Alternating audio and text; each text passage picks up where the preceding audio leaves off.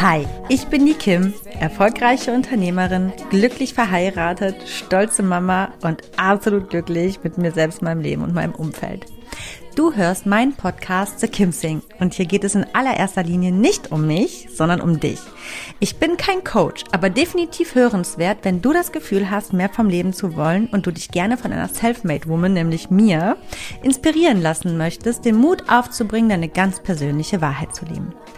In meinem Podcast zeige ich dir, wie du mit einem ganzheitlichen Bewusstsein fürs Leben auf allen Ebenen erfolgreich und glücklich wirst. Egal wer du bist und woher du kommst, du kannst im Leben alles erreichen oder sein, was du möchtest. Denn wenn ich das geschafft habe, dann kann es wirklich jeder schaffen. Aber ich warne vor, hier wird angepackt und nicht weichgespült. Also Ärmel hoch, packen wir es gemeinsam. Schön, dass du da bist. I gotta keep, keep moving on. I've had the power.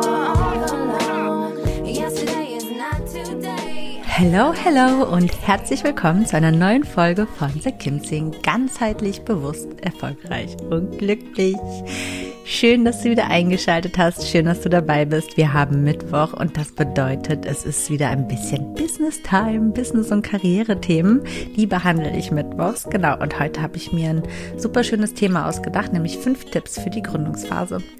Ja, so sieht's aus. Ich hatte ja in der vergangenen Woche eine Umfrage meiner Story gemacht, also auf Instagram. Ähm, nicht jeder hier, der mir zuhört, ist auch auf Instagram unterwegs, aber die, die mir auch auf Instagram folgen, die wissen das, dass ich ähm, ja mal meine Follower auf Instagram mitentscheiden lassen habe oder die Hörer, die da auf Instagram auch unterwegs sind, welches Thema ich denn mal behandeln soll. Und so habe ich drei Themen zur Auswahl gestellt für die ähm, Mittwochsfolge, wo es mehr um Karriere und Business geht. Und da waren drei Themen zur Auswahl und die Abstimmung war tatsächlich 33, 33 und 33 Prozent. Und somit habe ich entschieden, okay, cool, alles klar. Ähm, ja, dann ist das einfach mal so die Preview für die nächsten drei Wochen. Und diese Woche war das Thema Selbstständigkeit dran.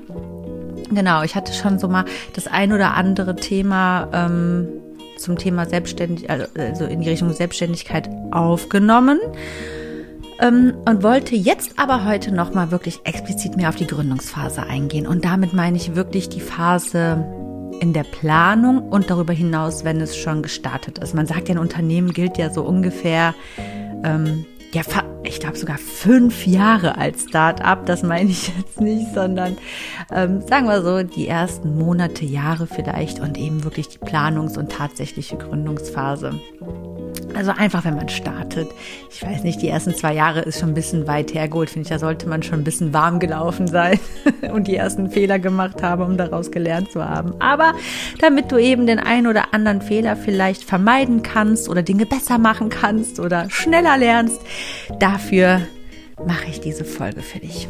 Genau. Ich ähm, will gar nicht lange drum rumreden. Ich würde direkt sagen, los geht's. Den ersten Tipp, den ich dir für deine Gründungsphase mit auf den Weg geben kann, ist, pass dein Mindset an. Und damit meine ich wirklich, ähm, ja, dass du jetzt selbstwahrscheinlich, also höchstwahrscheinlich bist du ja nicht in der Selbstständigkeit gewesen bisher, sondern das ist so deine erste Selbstständigkeit oder auch eure. Vielleicht macht ihr euch als Team gerade selbstständig. Und ähm, entweder warst du an der Uni oder in der Lehre oder in einem Angestelltenverhältnis oder arbeitslos, egal. Ganz egal, ähm, aus, aus welchem aus welcher Basis her du heraus die Selbstständigkeit gegründet hast oder gründen möchtest, ist ähm, auf jeden Fall nicht das Mindset, was du als Selbstständiger brauchst, bereits vorhanden gewesen, weil das gar nicht geht. Ne? Ähm, wenn du eher, sage ich mal, in der Arbeiterrichtung unterwegs warst, im Angestelltenverhältnis oder besonders auch als Lehrling oder als Student, dann bist du ja immer in einer gewissen Position gewesen, in der du eher ja, fragen musst, bitten musst, ähm, gehorsam sein musst, wo du gewisse Autoritäten über dir hast, ne? Und ähm, somit haben wir natürlich auch von klein auf ja auch so eine Mentalität den Eltern gegenüber und den Großeltern und dann den Lehrern und den Vorgesetzten, wo man immer eher ja, irgendwie funktioniert und man sich das antrainiert hat, natürlich auch zu gefallen und nicht böse aufzustoßen. Und das musst du jetzt ändern, denn jetzt bist du der Chef. Und das ist etwas, wo man ganz schnell nämlich untergehen kann, wenn man da nicht schnell genug das Mindset umdenkt. Und es muss nicht immer finanziell der Untergang sein, sondern auch der, es kann auch der persönliche Untergang sein. Du kannst auch, ja, einfach sehr, sehr schnell in so eine unangenehme Gefühlsspirale kommen. Das, weil du, du hast schon auf der einen Seite unfassbar viel Verantwortung, die du plötzlich tragen musst oder ihr.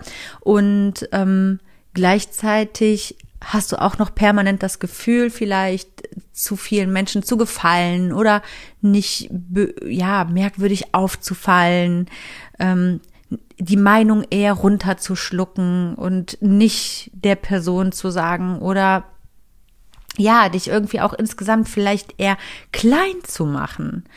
Und das geht eben nicht. Und ich erkläre dir jetzt ganz genau, aus welchen verschiedenen Gründen.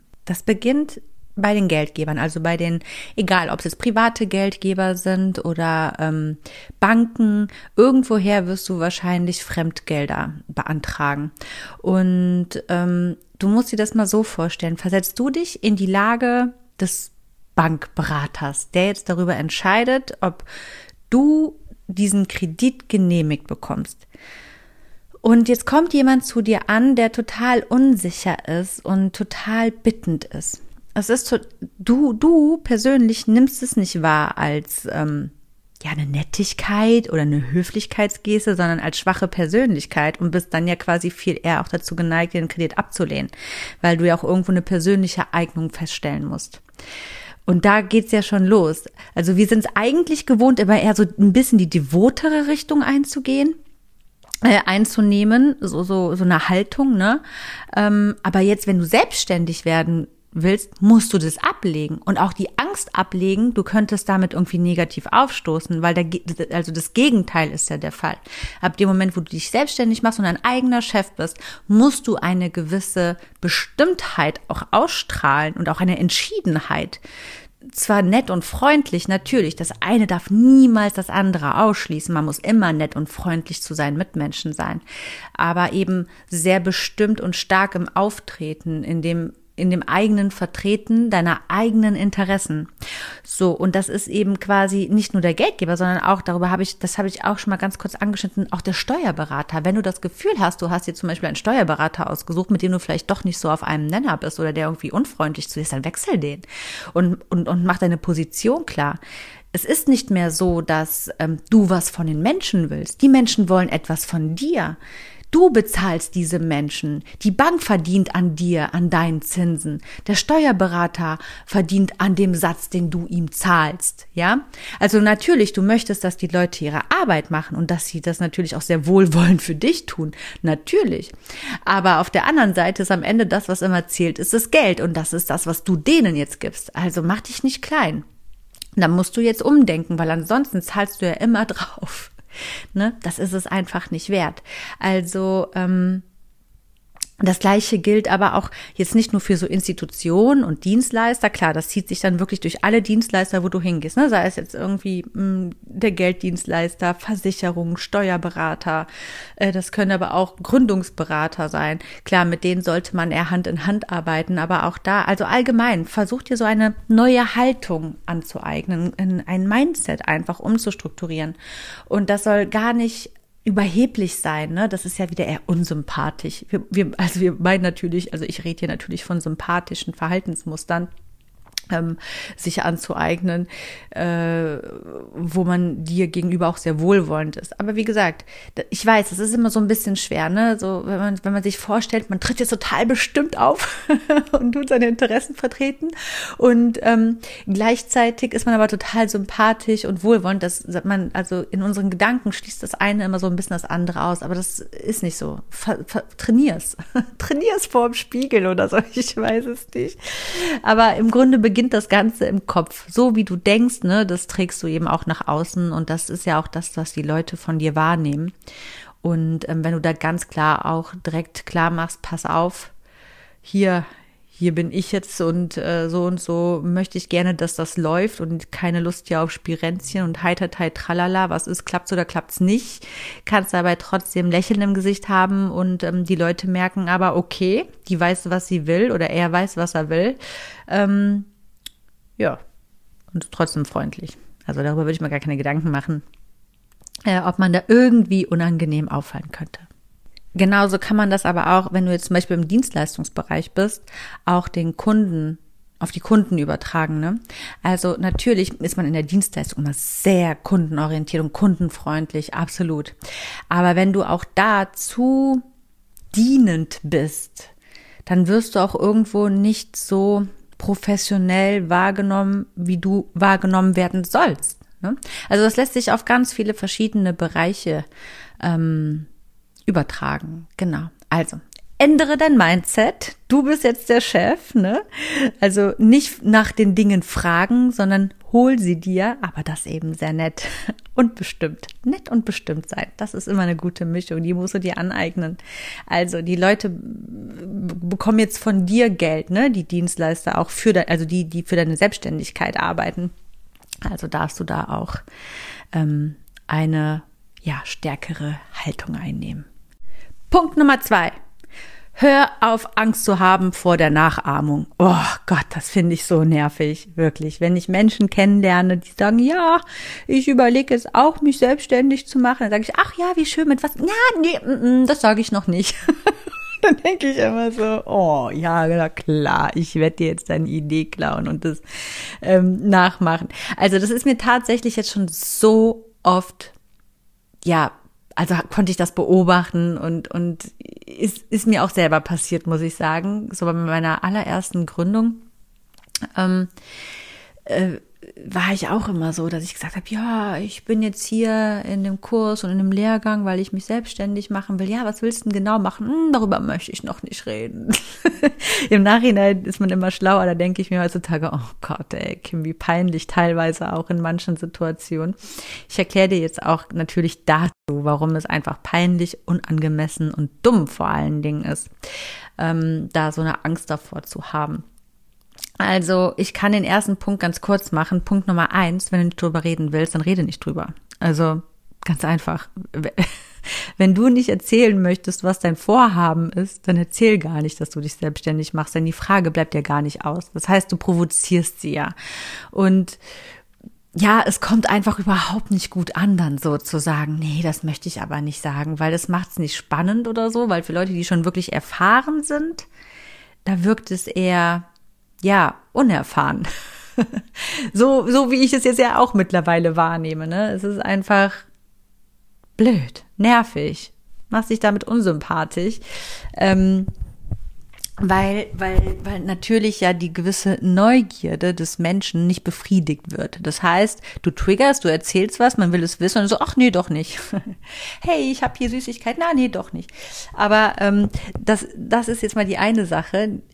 Was viel wichtiger ist, ist ähm, der Punkt, warum man da so ein bisschen die Angst vor ablegen sollte, ist, man verliert extrem oft Möglichkeiten. Denn ich sage jetzt mal, sagen wir, du bist in einem Kurs, irgendein Weiterbildungskurs, den du willst dir irgendwelches neues Wissen aneignen für deine Gründung oder für die Selbstständigkeit oder dich weiterbilden, fortbilden. Und du bist da mit ganz vielen verschiedenen Menschen. So, dann ist es so, wenn du quasi nicht erzählst, worum es geht, es sein kann, dass du voll die Chancen verpasst, weil die Menschen, denen du das erzählen könntest, dir vielleicht sogar behilflich sein könnten. Ihr könntet total tolle Kooperationen bilden zum Beispiel. Oder dir könnten Menschen extrem wertvolle Informationen geben, die für dich super hilfreich sind. Und wenn du aber in der Gründung, wo du eigentlich auf so viel Informationsmaterial oder auf wertvolle Kontakte angewiesen bist, immer eine riesen Geheimniskrämerei daraus machst, weil du glaubst, wenn du gründest, kommt der Riesenknall und dann werden es schon alle erfahren, ja, verbaust du dir einiges, weil der große Knall, der wird in der Regel nicht kommen und es werden auch nicht viele davon erfahren. Du kannst noch so ein riesen Eröffnungsevent planen. Der Kreis, der davon Wind bekommt, ist so minimal gering in dem eigentlichen Kosmos. In deinem persönlichen, in deinem Kopf mag das eine riesige Nummer sein. Aber in der Stadt oder in, in dem Land ist es ein Krümmel. Da hat noch niemand von erfahren, letztlich. Deswegen kann es nie schaden, schon bevor man startet, so, so viel wie möglich rauszuhauen, Neugierde zu machen, die Leute dann auch quasi zu bitten, ja, mach gerne Werbung, erzähl davon, mach schon oder lass uns zusammenschließen, vielleicht können wir mal zu gemeinsame Projekte machen oder wie gesagt, ne, du könntest auch super ähm, hilfreiche Informationen bekommen. So, vielleicht würdest du auf jemanden wie mich treffen und ich könnte dir schon total die vielen Tipps mit auf den Weg geben, wo andere, wie gesagt, ein paar hundert oder tausend Euro für hinblättern, wenn sie in irgendwelche Schulungen gehen. Einfach, weil du mir sympathisch bist. Ne? Ähm, ja, wenn man mir einfach nur erzählt, ich mache mich selbstständig, aber ich sag dir nicht worin, dann sage ich, oh ja, gut. Viel Erfolg schönes Leben noch. Aber was hätten wir vielleicht alles gemeinsam reißen können? Wir hätten gemeinsame Projekte umsetzen können. Ich hätte dir vielleicht, weiß ich nicht, bei deiner Website helfen können. Dafür profitiere ich dann von dir, von irgendwelchen anderen Sachen. Das heißt, du hättest tausende Euros schon mal gespart, die du nicht in irgendeine Agentur investiert hättest und so weiter. Das heißt, wenn du zumachst, macht dein Gegenüber ja auch zu und erzählt dir gar nicht, was er hat. Und wenn du dich aber in diesen Kreisen, sage ich mal, ähm, aufhältst, ist es ja klar, dass man irgendwo vielleicht ja doch einen gemeinsamen Nenner hat. Und deswegen sage ich, hab keine Angst vor Nachahmung, denn dass die Menschen dein Projekt oder deine Ideen nacheifern, das passiert nicht. Das, das wird zu einer Million Prozent nicht vorkommen. Wo man wirklich Sorge haben muss, ist, wenn man wirklich eine richtig extrem gute Erfindung hat, so, dann sollte man die natürlich als Patent anmelden. Ist vollkommen logisch, absolut klar. Ne? Ähm, da brauchen wir gar nicht drüber reden. Aber wenn das ja schon passiert ist und du ja auch ähm, das Patent bekommst, dann, dann ist das eh geritzt. Also dann kannst du es auch trotzdem erzählen, weil dann kann man es ja nicht wirklich nachahmen. Und auf der anderen Seite muss man das Ganze auch mal noch weiter spinnen und denken. Wenn du wirklich, sagen wir jetzt wirklich, wir bleiben mal bei der Erfindung, sollte es ein, eine total innovative Erfindung sein, die ist so noch nicht auf dem Markt, etwas vollkommen Neuartiges, worauf die Welt gewartet hat, was all unsere Probleme löst. Dann ist es ja so, wenn du das auf den Markt bringst und ähm, es läuft gut und ähm, ja, die ersten Interessenten, die daran interessiert sind, das Ganze nachzuahmen, beobachten das von sich aus, ohne dass du jetzt irgendwas erzählen musstest, dann werden sie es nachahmen. Das hast du dann auch nicht mehr unter Kontrolle. Und wenn die Menschen das so weit können, dass es lukrativ ist, dass sie relativ schnell auf den Markt kommen, dann kannst du es auch nicht mehr retten, weil dann haben die das nötige Geld und das nötige Background, dass du es niemals hättest aufhalten können, sage ich mal. Und jetzt mal ein kurzer Exkurs. Auch wenn das passiert, und das passiert, das hatten wir selber schon oder ich auch schon, der Fabian schon. Das ist einfach so. Die Menschen sind faul und langweilig. Die kopieren manchmal gerne, aber A, werden sie es niemals eins zu eins wie du machen. Irgendwas bringst du immer mit, was die nicht haben. Punkt eins, das musst du so sehen. Und Punkt zwei ist, ähm, dass das auch, man sagt ja auch, ne, Konkurrenz belebt das Geschäft ähm, umso mehr Leute von dieser neuen Idee erfahren, umso größer wird die Nachfrage sein. Stell dir mal vor, zum Beispiel das Thema Wimpernverlängerung. Ist ein super Beispiel. Wirklich, das fiel mir gerade so ein. Stell dir vor, irgendwer hätte sich gedacht, ach, ich habe hier so einzelne Härchen, damit kann ich Wimpern verlängern. Ich biete jetzt Wimpernverlängerungen an. So, und hätte das in irgendwie, ich sage jetzt mal Heidelberg, irgendeine Stadt, Heidelberg. So, dann wäre da ein Kosmetikstudio und dann hätte vielleicht noch ein zweites oder ein drittes Kosmetikstudio in Heidelberg wegen Nachahmerei aufgemacht, hätte diese Wimpern angeboten. Und dann wäre es das irgendwie auch irgendwo gewesen. Irgendwann verstreut sich das nämlich. So. So war es aber nicht es hat sich jemand gedacht, da ist was Cooles und hat daraus ein Riesenkonzept gemacht und Schulungen angeboten und wollte, dass es ganz, ganz viele auch können. Und somit ist eine Nachfrage entstanden, die so exorbitant hoch ist, dass niemand darunter leidet, dass es tausend Mitbewerber gibt. Denn umso mehr Angebot es gibt, umso mehr Leute damit rumlaufen, umso mehr ist wieder die Nachfrage. Das heißt, alle Geschäfte florieren. Es ist kein Nachteil für niemanden. Und irgendwo hat dann jeder die Möglichkeit, irgendwas ganz Besonderes herauszukristallisieren. Deswegen ist auch da die Angst vor Nachahmung oft total, ähm, ja, auf den ersten, auf den ersten Blick natürlich total verständlich, aber auf den zweiten Blick total unbegründet. Also hab einfach keine Angst, genau aus diesen Gründen. A, du könntest wirklich tolle und total hochwertige ähm, ähm, Kooperation, Menschen Informationen verpassen und verlieren oder gar nicht erst wirklich kennenlernen. Und Punkt zwei, es wird dir nicht wehtun, es wird dir nichts Schlimmes passieren. Es wird A, maximal quasi das Geschäft eher ankurbeln. Ähm, oder dich vielleicht noch besser dastehen lassen, weil du einfach viel, viel besser bist, viel also ausgeklügelter oder irgendwie ganz andere Merkmale hast, die einfach auch überzeugen. Also, genau, Punkt zwei, hab keine Angst vor Nachahmung. Punkt Nummer drei, hab deine Finanzen im Blick. Super wichtig.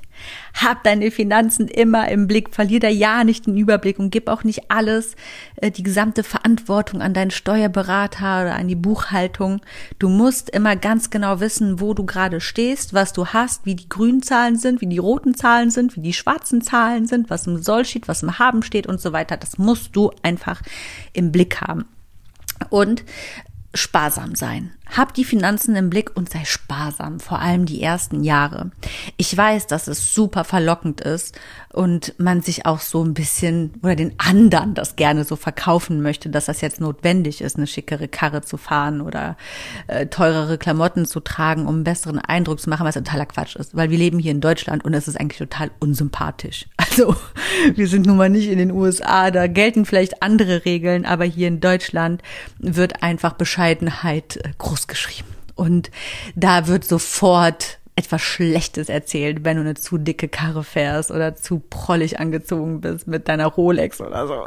Das ist eher kontraproduktiv und höchst unseriös, ja.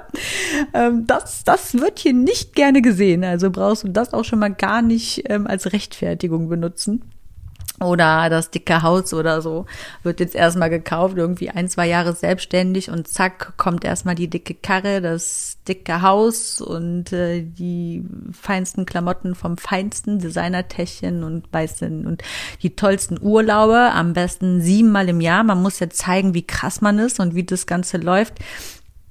Nee, totaler Quatsch. Also das ähm, kommt alles eher total schlecht, muss man ehrlich mal sagen. Ne? Wenn ich sehe, da hat jemand vor zwei Jahren oder einem Jahr gegründet und der ist schon siebenmal im Jahr im Urlaub, dann frage ich mich, was leistet der Mensch denn? Wer, ja, gut, online kann man viel machen, natürlich, klar, aber äh, ist das nicht ein bisschen so, auch irgendwie so, ja, ich weiß es nicht. Also ich finde es jetzt meine persönliche Wertung sei sowieso mal dahingestellt, aber wenn man das die ersten zwei Jahre macht, kann man das, man kann ja alles machen, wenn man total so von jetzt auf gleich so Multimillionär geworden ist, ein super florierendes Geschäft hat, klar, gönn dir, ne? Warum nicht? Warum soll man dann in Bescheidenheit leben? Aber genau dieses Beispiel meine ich nicht. Ich meine eher dieses Szenario, dass du gut erfolgreich bist, dass du gestartet bist oder ähm, ja, und, und nach einem Jahr kommen die ersten schwarzen Zahlen, man kommt aus den roten Zahlen raus und ähm, kann sich vielleicht ein bisschen mehr mal auch auszahlen, weil ein bisschen mehr am Ende des Monats geblieben ist. Und ja, dann ist man schnell in Versuchung, so einen gewissen Höhenflug zu bekommen. Und davon spreche ich. Ich spreche jetzt nicht davon, wenn du wirklich voll durch die Decke gegangen bist und da überhaupt nicht mehr drauf gucken musst und deine Prioritäten auch einfach dahin gelegt hast, dass du dieses Leben lebst, gut machtest. Aber wenn du wirklich ähm, einen ganz normalen Start hast, wie alle anderen Gründer, so, wo, wo sich alle so ein bisschen einfach auch durchbeißen müssen. Und die ersten zwei Jahre sind einfach die schwersten Jahre. Das ist einfach Fakt. Und da kommt man schnell mal in Strauch und da kann es die einen Monat, da kann es drei, vier Monate super laufen. Und man denkt, ja, ich bin über diese Schwelle und ich habe es geschafft und das Geschäft läuft jetzt. Und im sechsten, siebten, achten Monat geht sowas von rapide wieder bergab und alle Aufträge gehen flöten oder irgendwas passiert. Ich weiß nicht, du hast ein Ladenlokal, eine Baustelle kommt plötzlich vor dein Schaufenster. Man weiß einfach nie, was passiert, ne? Und so viele Rücklagen kann man innerhalb der ersten zwei Jahre gar nicht gebildet haben, dass es das dann für ein halbes Jahr oder länger ja, äh, auffangen würde. Und deswegen ist es einfach super, super wichtig, dass falls irgendetwas passiert, was außerplanmäßig ist, dass man sich da selber wieder so rausziehen kann, dass man einfach nicht ähm, mit dem Geld, was man frisch verdient hat, direkt so um sich schmeißt. Es ist einfach unvernünftig. Man muss erstmal gucken, dass das wirklich langfristig stabil ist und dass man sich ein Polster angeschaffen hat und nicht so von der Hand in den Mund lebt. Ne? Also so, ich habe jetzt gerade, wie gesagt, ein paar tausend Euro oh, cool, mache ich mir erstmal einen schönen Urlaub auf den Malediven. Das letzte Jahr war so hart, ja, das sind dann mal eben pro Kopf 5000 Euro oder mehr, die du da raushaust, die dich vielleicht ähm, in ein paar Monaten äh, drei Monate retten können. So, gesehen. Also man weiß einfach nie so genau, was passiert ähm, in den ersten Jahren und diese Stabilität fehlt. Und deswegen sollte man lieber kleinere Brötchen backen und sich daran erfreuen, ja, dass man das eher noch sogar vermehrt, leg es an oder so, ne? Das ist noch viel sinnvoller. Wenn du irgendwo Gewinne erzielst, super, leg es an. Lass es nicht einfach irgendwo liegen. Und vor allen Dingen, was dann viel schlauer ist, ist reinvestiere es. Also anstatt das wirklich dann rauszuhauen, nimm das Geld in die Hand und lass dein Unternehmen wachsen, indem du, mh, hm, sagen wir, das ins Marketing investierst, ja, und noch mehr Geld rausholst. Also investieren, mehr rausholen, investieren, mehr rausholen. Das ist schlau. Nicht einfach raushauen und, und, und für immer Adieu Geld und tschüss, war schön mit dir. Jetzt hatte ich zwei Wochen Spaß, aber es ist einfach pff, weg. Sondern die Urlaube kannst du immer noch machen. Geh lieber zu einer guten Agentur und schalte ähm, Werbung über Google für dein Unternehmen oder eine richtig gute Social-Media-Kampagne. Das bringt dir so, da, dadurch kannst du dein Geld verdreifachen, anstatt dieses eine Geld, was du einmal genommen hast für einen Urlaub, dann rauszuschmeißen, was aber nicht mehr zurückkommt und was auch kein Investment ist ähm, wenn du Ruhe brauchst, nimm dir Ruhe. Dann mach dir ein paar schöne, ruhige Tage zu Hause und die können auch sehr erholsam sein. Klingt total brutal, ne? Geh nicht auf die Malediven, geh auf die Couch. Ab mit dir, du bist Gründerin, darfst dir das nicht leisten. Nein. so hart ist es auch nicht gemeint. Aber ich glaube, ich, ich versuche es immer ziemlich hart auszudrücken, damit es auch wirklich plakativ verstanden werden kann. Ähm, wo man auch mit vorsichtig sein sollte, ist am Anfang zu viel Geld in Personal zu investieren. Später, wenn man schon so ein bisschen Stabilität hat, macht das definitiv Sinn, weil das ja auch irgendwo ein Investment ist. Ne? Es soll ja nicht nur eine Entlastung sein, sondern auch ein Investment. Äh, gute Mitarbeiter, die bringen dir natürlich das Geld auch wieder rein, was du in diese Menschen investierst. Gleichzeitig entlasten sie dich und ähm, maximieren irgendwo dein ähm, Umsatz bestenfalls. Also das ist auch so eine Investitionsgeschichte, die man auch als Investition sehen soll und ähm, definitiv nicht als Ausgabe. Also da soll man schon gucken, dass man sich jemanden einstellt, der auch dazu beiträgt, dass das Unternehmen auch wieder mehr Gewinne erzielt oder Umsatz erzielt, je nachdem, wie da deine Planung so ist. Genau. Also, hau nicht direkt die ganze Kohle raus, die du am Anfang einnimmst, sondern schön auf Seite legen oder reinvestieren und noch mehr davon rausholen, damit du ganz viele und noch viel längere Urlaube und machen kannst und noch teurere Autos dir kaufen kannst und noch bessere Häuser bauen kannst. Genau. So, mein Tipp Nummer vier. Dein Kunde muss an erster Stelle stehen. Das ist so wichtig. Und ich merke immer wieder, dass besonders neuere Gründer so in den letzten zehn Jahren immer weniger Wert auf ihre Kunden legen, auf Kundenmanagement. Die sind überhaupt nicht genügend kundenorientiert. Es geht immer nur darum, sein eigenes Produkt oder seine eigene Dienstleistung bestmöglich darzustellen. Aber es geht gar nicht mehr um den Menschen, der das Ganze konsumieren soll. Und das ist schrecklich. Und du bist richtig schlau, wenn du dich umso mehr darauf fokussierst, denn dann hebst du dich schon mal auf jeden Fall enorm vom Markt ab von deinen Mitbewerbern. Definitiv, weil das kommt so, so zu kurz. Egal bei was. Egal, ob es jetzt um Produkte geht oder um Dienstleistungen oder um, weiß ich nicht was, ja. Das geht schon bei der normalen Erreichbarkeit los. Die meisten Menschen sind für ihre Kunden überhaupt gar nicht erreichbar. Das ist ein Riesenproblem. Weißt du eigentlich, wie viele Kunden dir abspringen oder potenzielle Aufträge, wenn du einfach nicht genügend erreichbar bist? So, das ist schon mal Punkt eins, was kundenunfreundlich ist, ne? Aber auch wenn man dich erreicht, ist es so, so wichtig, dass die Kunden einfach freundlich begrüßt werden, dass man freundlich mit ihnen spricht und nicht, dass der Kunde das Gefühl haben muss, sich zu entschuldigen, weil er eine Frage hat.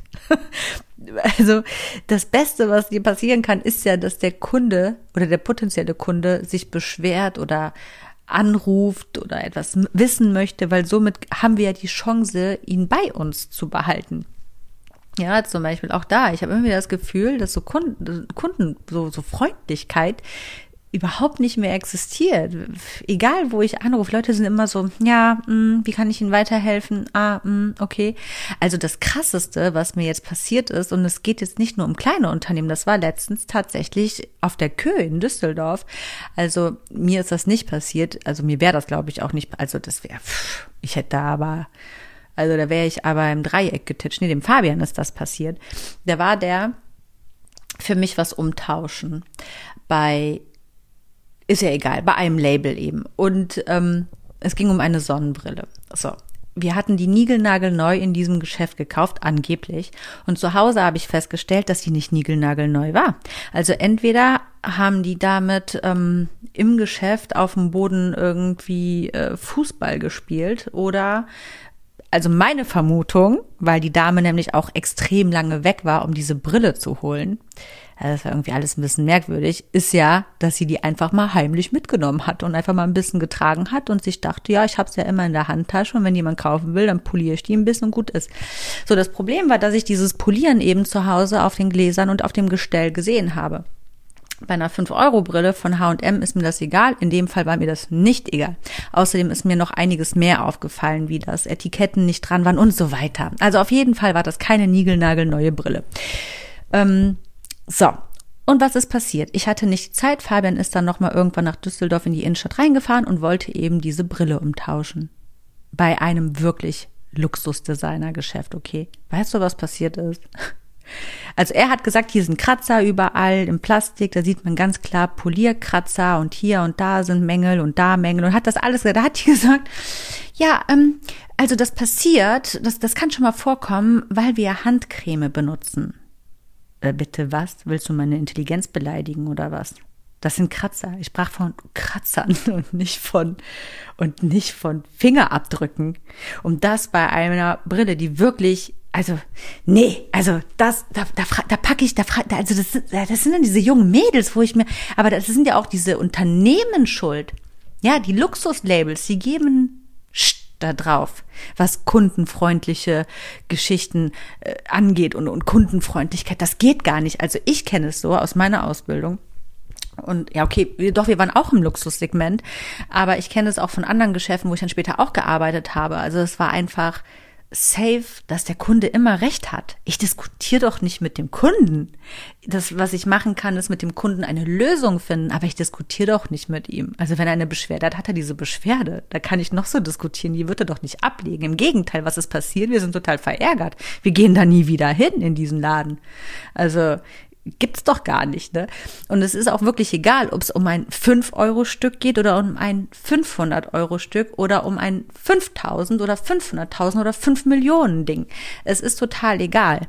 Ja, also auch bei, wenn du Sachen für fünf Euro verkaufst, wenn der Kunde kommt und eine Beschwerde hat, dann nimm diese Beschwerde entgegen und nimm diese Beschwerde ernst und guck, wie ihr euch irgendwie einigen könnt. Gib das Geld zurück oder biete was Funktionierenderes an oder eine weitere Dienstleistung oder irgendetwas aber anfangen zu diskutieren und auf seinem Recht äh, bestehen und so, also das geht gar nicht.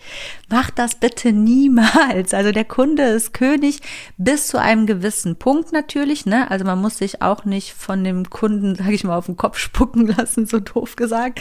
Das natürlich nicht, da muss man klar seine Grenzen abstecken.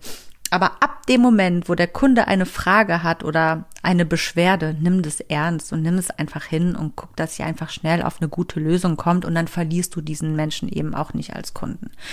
Ähm, und deswegen, anstatt da irgendwo ja, vielleicht auch ein bisschen gekränkt zu sein oder enttäuscht oder traurig oder sich angegriffen zu fühlen. Sehe es einfach positiv als Chance, ähm, dass der Mensch dir überhaupt nochmal die Möglichkeit gegeben hat, deine Arbeit zu verbessern. Auch wenn es vielleicht in deiner Meinung nach überhaupt gar keinen Fehler gibt, aber für diesen Menschen gibt es, also musst du in seiner Welt den Fehler irgendwie versuchen, wieder gut zu machen. Klar, es gibt immer Härtefälle, ne?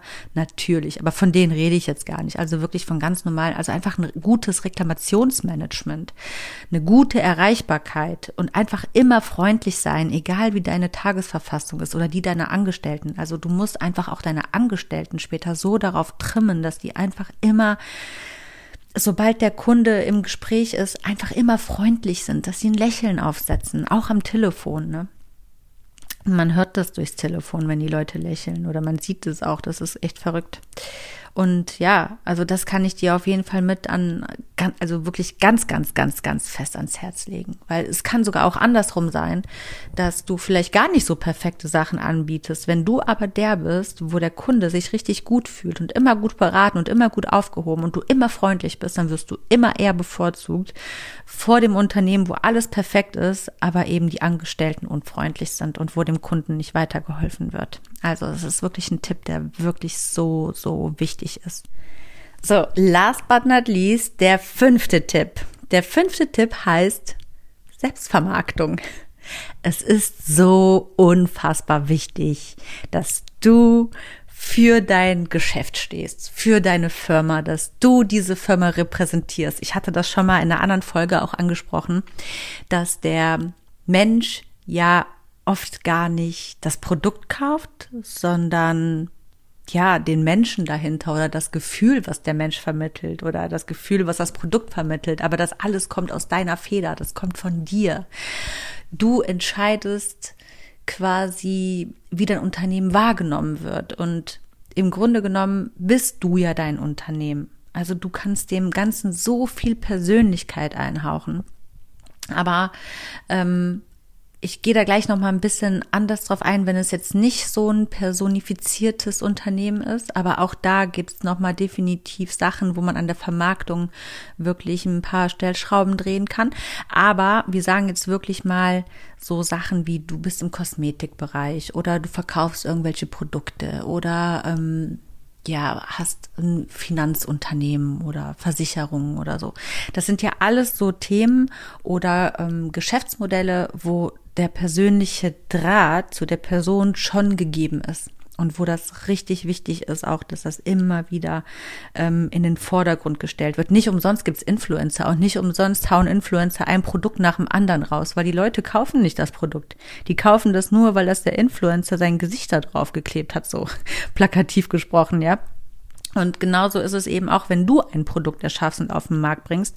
Du musst schauen, dass da so ein gewisser ähm, Consumer Trust ist, also dass du das Vertrauen deines Kunden bekommst und das bekommst du eben dann am allermeisten, wenn wenn eine persönliche Verbindung zu dem Gründer, zu dem Menschen auch da ist, dass wenn ein Produkt emotionalisiert wird und aufgeladen wird, weil da die, diese diese Persönlichkeit mit reinspielt und man das Gefühl hat, so eine gewisse Verbundenheit zu spüren. Das ist genauso wie ich kann so ein paar Beispiele, auch der Glöckler, ne? Glöckler zum Beispiel, oder sagen wir mal nicht Glöckler, nehmen wir nicht den Glöckler als Beispiel, nehmen wir einfach mal TV-Shopping als Beispiel. Warum läuft TV-Shopping so gut? Weil die Menschen dazu das Gesicht sehen, würde ständig immer nur auf dem Bildschirm die Kleidung oder die Kosmetik oder das Putzzeug oder der Putzeimer erscheint. Kein Mensch würde das kaufen. Die Leute kaufen das ja, weil dieser persönliche Bezug ist zu den Moderatoren, zu den Designern, zu den Erfindern, zu den Gründern und somit haucht man dem ganzen Produkt diese Persönlichkeit ein und dadurch wird es erst lebendig und gekauft und mit Emotionen aufgeladen, dass die Leute plötzlich so ja, ein Vertrauen dazu bekommen und es auch wirklich bereit sind zu kaufen.